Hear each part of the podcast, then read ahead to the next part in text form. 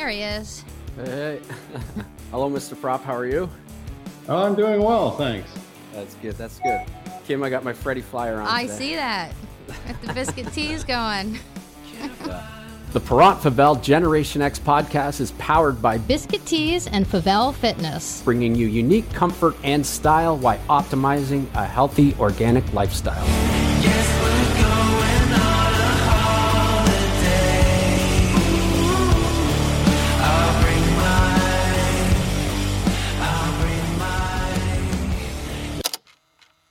funny when I told my brother, Bernie, that we were having you as a guest, his first thing he said was, he's like, I just remember, because Brian and I, I lived in the same neighborhood as Brian growing up. And uh, my brother just remembers you running. He's like, he was in the best shape. Like, he wouldn't jog, he would run, like, all through our neighborhood for like, And he's like, I would just stare at him in awe and think, man, that guy is in the best shape ever. Yeah, that that was good. yeah. Uh, that was something when when Kim brought that up to me. She said, uh, you know, her brother used to really love when he'd see you running through the neighborhood. And my business, I work with a lot of younger elite hockey players, 14, 15, 16 years old, and physical fitness is just a a thing that I really really believe in. And you were kind of a guy who was a bit ahead of his time with the the physical fitness. So is that something you know from a younger age growing up, or was that you know what kind of was your your training regime into the NHL?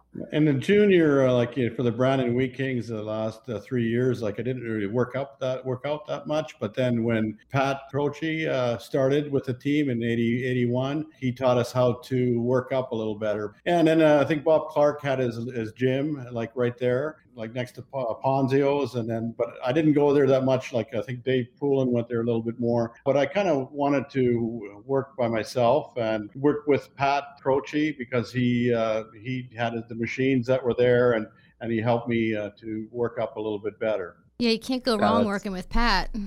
What a great guy he is. Well, and that too, um, you played under Mike Keenan. He was a, a fitness guru. What was that like? Well, that was in uh, 80, 85 when started. Uh, so like I was already six years into the my career when Keenan was there. But uh, you know, that year we had four guys that were rookies: Tocchet, uh, Zezel, uh, Mellanby, and Smith that were young. But at that time, like with Pat, uh, you know, he we he he taught us the right way to get in good in shape, and then uh, then it went from there. But now now the guys are making so much money that uh, like they they work up all the time. I, I don't know if they have as much fun as we did because we Yeah.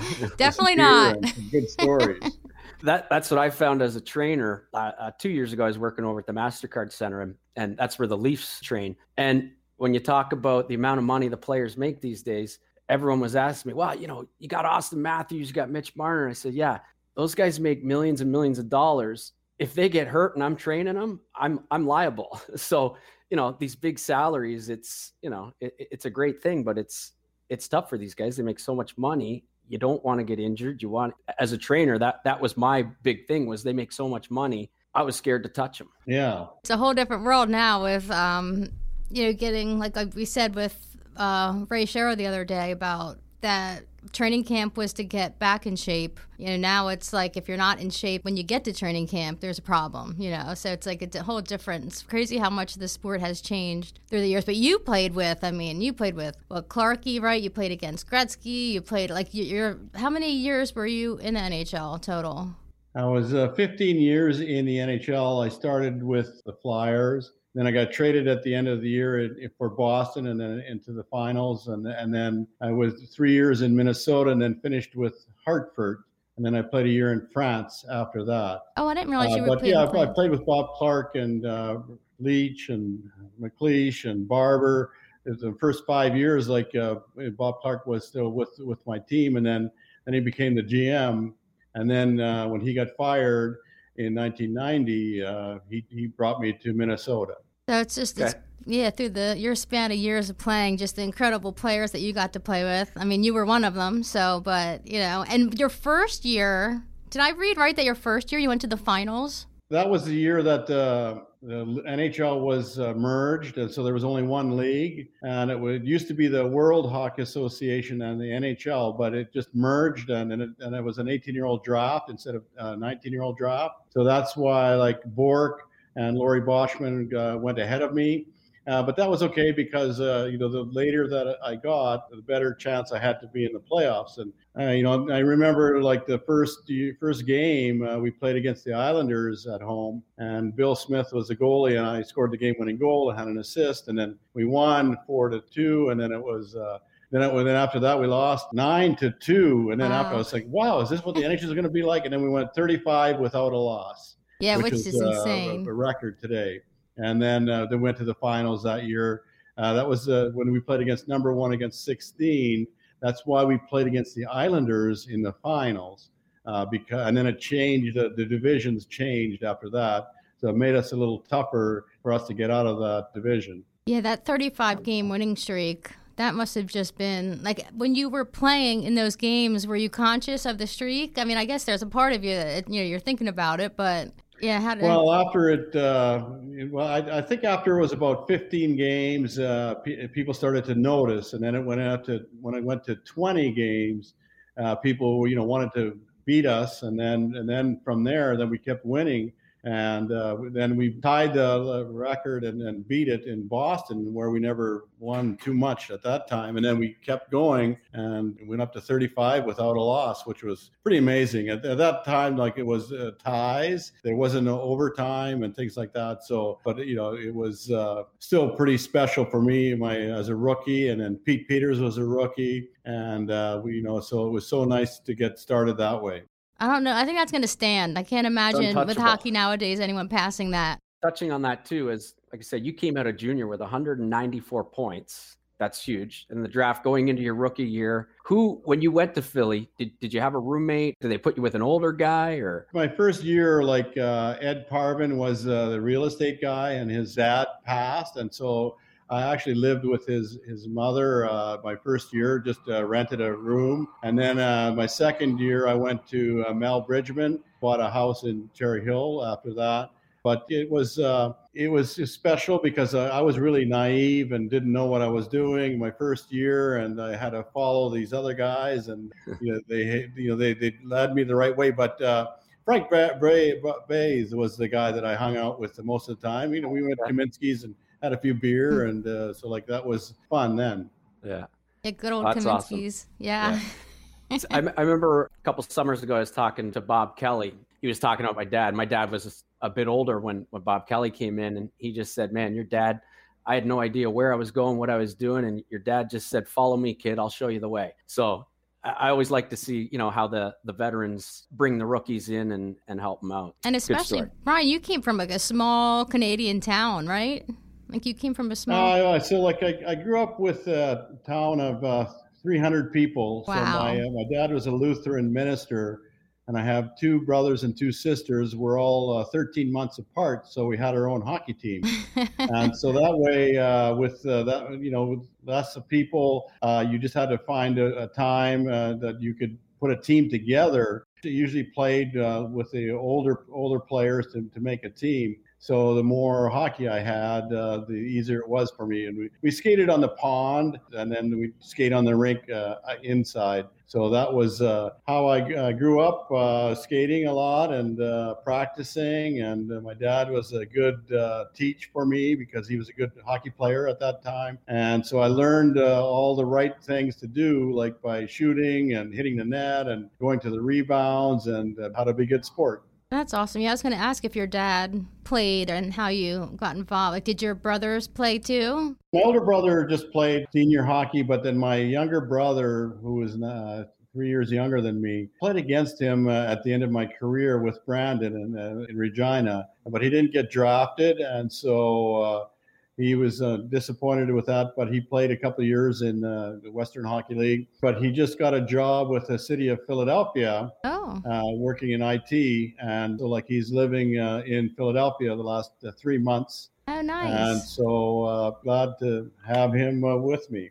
I'm sure that's awesome. That you know. I mean, when was the last time you guys lived near each other? When you were a kid? Yeah, uh, yeah, a lot uh, because it's been 41 years since I came here, and uh, but you know, in the summers uh, when I first came back, I worked in the farm and uh, had to make some little extra money. But it was fun because in the 80s uh, we didn't make that much money, but we had a good time. Yeah.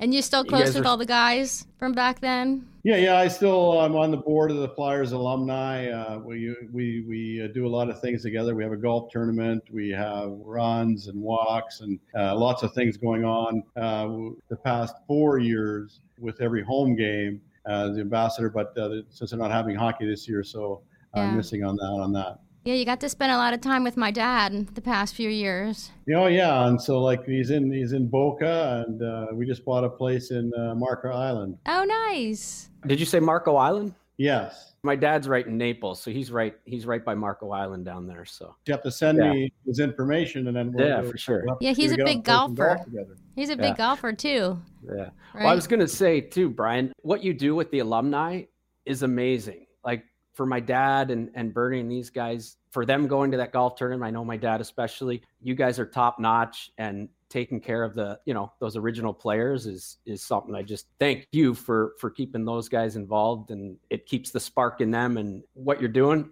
I really appreciate that coming from my family and I I know Kim probably feels the same way, but you guys are doing a great job with how you take care of the alumni down there. So yeah, I know. So like, uh, and, and I also work with uh, Wolf Commercial Real Estate the last six years. And what we've done is we've done uh, some celebrity hockey events. We didn't do anything last year, but uh, we did four hockey events. I did use uh, six former alumni, split up the two teams and the goalies, and uh, raise some money for the charities. There are six charities that I, I support and so uh, that was really good uh, to, to do that. We the last time we had the golf, uh, the hockey, we raised uh, eighty thousand for the six charities, and wow. then we have a golf tournament now in June, and we did one in uh, September last year, and we raised about forty thousand for the six charities that we support too. And and one of the other uh, companies that I'm working with is Bancroft, brain injury people, because I had a massive stroke like five years ago where I couldn't talk or, or move around. And, and so I'm fortunate that I can still talk and uh, get along. And uh, I, I, still play hockey twice a week, Wednesday and Friday mornings, with a group of guys that I know. Uh, I still can't can't shoot that well because my fingers on the right side are messed up, but the goalies I play with, uh, they're not that good, so I can still score and do really good. that helps. it is. It's amazing, honestly, with the stroke that you know being so healthy. I'm sure that the stroke obviously came as a surprise and being so young, but just how you handled it and continued to golf and skate and other um, alumni that were around you would be just amazed at how positive you were, and you know, it's just you're really such an inspiration as far as that goes, and even giving back now to the charities and all. It's really it's really incredible. Yeah, so like, and I and I just started with my own Guffaw cigar brand from the Dominican Republic a year ago, going really well. Uh, and uh, every box that somebody sells or I, I, sell, I give a percentage back to Bancroft because I'm their ambassador too. So like we do other events, like we have an event like on the 25th, a stroke night uh, where we do a virtual event where people want to come and talk and visit a little bit more. And and I did a, a nice video uh, when I when I started uh, skating back with Bancroft, and so it, all adds up. Uh, but again, I'm very fortunate to be uh, better than uh, most people. a lot of people struggle with their rehab and I still have aphasia, which means that the words don't come out the right way. But I, when I slow it down, uh, I, I, can still make the sense, and uh, I get mixed up with words every once in a while, numbers every once in a while. But that's a brain injury that we have, and you just have to deal with it. I'm sure that your um, physical health and taking care of yourself all those years helped you recover with the stroke too. I'm sure that played a part in it. Yeah. Plus, I've always positive, like your dad, Bernie. Mm-hmm. He he, uh, what he's gone through is uh, you know much better, and uh, but we're here to support each other, and, and it really helps that you know we have the Flyers alumni uh, as a family, and uh, we encourage each other. Like I love working with Bernie uh, because when we worked together with as an ambassador, that was a lot of fun, and we had people stop uh, and say hi and give people hope. And uh, so, like I always like when people are positive and smiling. Yeah, and you were two of the most positive and smiling people I know. So it was great to have to have the two of you doing that together. So you bounce off of each other. That's great. I love all the pictures with with you guys and the cigars. So that's something. If you want to move those up into Canada, I'm sure I can help you out with that. So. yeah, I think uh, like for for the five pack, uh, like it's only an extra ten dollars to if they want to order online. It's just yeah. for the shipping. Uh, the five pack is uh, a nice variety. Like there's two mild, two medium, and a Maduro, 56 by six inch. But it's a nice package, and uh, so like uh, people, if they want to try it, it's they can order online, and uh, they, will probably get them in a week or two. So, what got you involved in that? Uh, well, I always used to like uh, cigar when I played golf and when it, when I when I was younger, and uh, I wanted a good cigar, and, I didn't smoke too often, but outside on the golf course, it was just nice just to relax me and and uh, not inhale, and so uh, I liked a good cigar, and so I was been thinking about having my own brand. Uh, two and a half years ago, I went with my son and Ken Dunek, the former Eagle in Santiago in uh, Dominican Republic. We visited a factory, learned all about it, uh, how to roll them, make them, smoke them, and so uh, you know, I just I, so I've been thinking about it for a while, and so I found a company that I work with, uh, Vivonte Cigars, as a licensing agreement with them, and so uh, it's it's going pretty well. It's and you know I'm looking forward to the spring and summer. Like uh, I just already sold a couple of bundles uh, for the golf tournaments that are coming up. So uh, getting the name out, uh, but uh, just so people know, they're they're really good. Uh, like I didn't something that really cheap. I wanted something with quality so that people want to keep ordering. That's great. It's like I was going to say maybe I thought your inspiration for the cigar was going to be Bernie. well, I was just going to say that a couple boxes. Uh, so like to smoke. Uh, you know, when we when we hang out together because we have a place in Sea Isle City and Avalon, and uh, so I, I go fishing uh, and see him all the time. And uh, where he is, and like we're only like. Uh, 15, 15 minute drive on the boat, and then and I, I, see him every once in a while. I wave every once in a while, hmm. and and you know give him some good cigars and so he likes that too. Nice. Like the smell of cigars to me is the best smell ever because it just reminds me of my dad. As a kid he would come home and i would hug him and he just smelled like cigars. So i those people that love the smell of cigars because of that just warm feeling because it's my dad you know he's the cigar king Yeah, well, plus, but it, it makes it makes a difference that they're, they're good cigars. Yes, because the are, they smell a little bit different. Absolutely, it's not those ones you buy in uh, like 7-Eleven. no, right. I have to bring this up. This is another thing my brother, because my brother loves you too, but um, the Chelios hit. My brother was at that game, and um, he he remembers that every second of that as clear as day. Um, and just how, how scary it was. Were you conscious during the whole, like, do you re- remember everything that was going on during that hit? Uh, well, it was in Montreal, I think, and so like. Uh, oh, so I guess he was wasn't the first game of the playoffs, and then and then Hextall kind of and in, in Philadelphia in Game Six, like he kind of took care of uh, Chelios, mm-hmm. but uh, I, I, knew that he was going to hit me from behind, uh, but he hit uh, you know a really dirty hit, elbow right to the head, and he he knew exactly what he was doing. At that time, I was a leading scorer in the playoffs, and he knew he wanted to take me out. And so, of course, I was uh, knocked out right at the start, and he didn't get a penalty for that. You know, at that time, like it would have been 20 games at least uh, suspension for a hit like that. Uh, but and he never said that he was sorry. He, he, he that's just kind of guy he is. Uh, it's unbelievable. And so uh, then I only missed one game, and then I went and uh, you know then we went to the game six, and then we down by two goals, and Hextall just had enough, and so he decided to stick up for me, which mm-hmm. I admire Hextall for uh, backing me up. Oh, absolutely. How long do you think you would have been out for? With a hit like that in, in today's game? Well, I had to pass the the, the line, the, the base yeah. uh, so I had to do that Okay. So uh, you know, otherwise, uh, you know, I, otherwise they wouldn't let me play. But you know, then uh, you know, then I knew that you know it was it was scary because it was tough for me because uh, like I'm, I'm kind of lucky that I I, I had uh, the whole summer to heal because yep. uh, I, had, I kept thinking about it. Hey, listen, if I get hit again, but I knew that if I played again, I'd have to make sure that I didn't have to be bothered by getting hit again. So, like, you, if you think about it, it's not good. But uh, that whole uh, summer to heal made a big difference. Otherwise, I, I could have gotten hurt a lot worse. Did you have um, after effects from that? Like, did you after that hit? Just a little, some of the memory every once in a while. It kind of didn't didn't work, but other than that, uh, you know, not not too much.